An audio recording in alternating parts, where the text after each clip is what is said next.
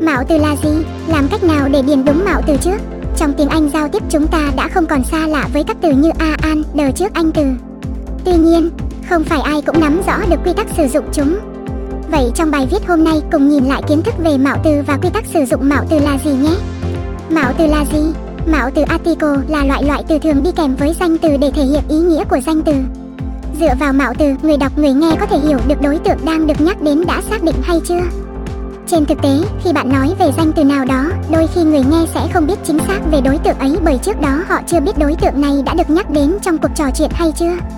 Theo đó, mạo từ sẽ là công cụ để người nghe xác định được đối tượng cụ thể đang được nói đến.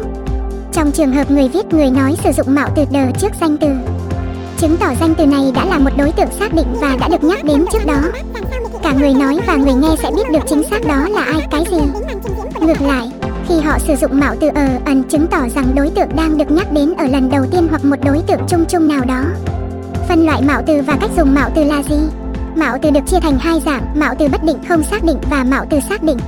Cùng tìm hiểu chi tiết hơn về định nghĩa, đặc điểm cùng cách dùng của hai loại mạo từ này nhé.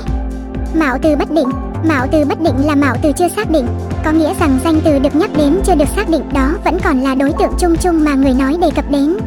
Người nghe không thể biết chính xác.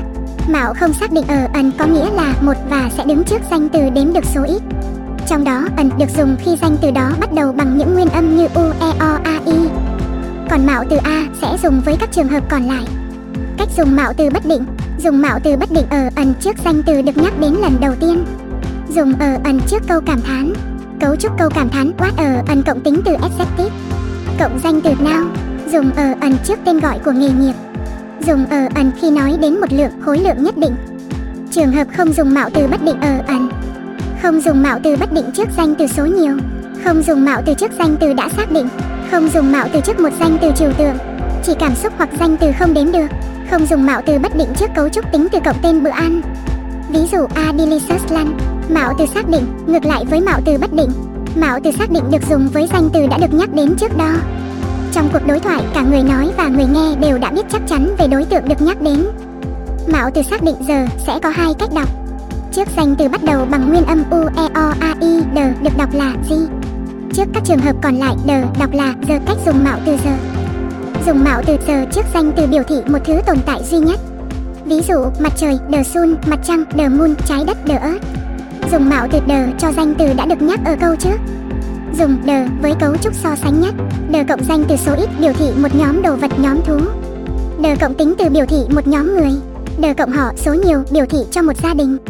Trước sông, biển, dãy núi, quần đảo, sa mạc tên gọi các nước số nhiều, miền thì dùng mạo từ đờ. Đờ sử dụng trong cấu trúc đờ cộng óp cộng danh từ. Trường hợp không thể sử dụng mạo từ xác định đờ. Sau tính từ hoặc danh từ đã có dạng sở hữu cách Tên gọi bữa ăn, phong hiệu tước hiệu Trước tên châu lục quốc gia, hồ, núi, đường xá. Trước danh từ không đếm được Trước danh từ đếm được số nhiều mang nghĩa chung chung, danh từ trừu tượng. Trước môn thể thao, phương tiện các mùa trong năm. Vậy là bài viết đã tổng hợp đến bạn tất cả những kiến thức về nội dung mạo từ là gì? Phân loại và cách sử dụng các loại mạo từ.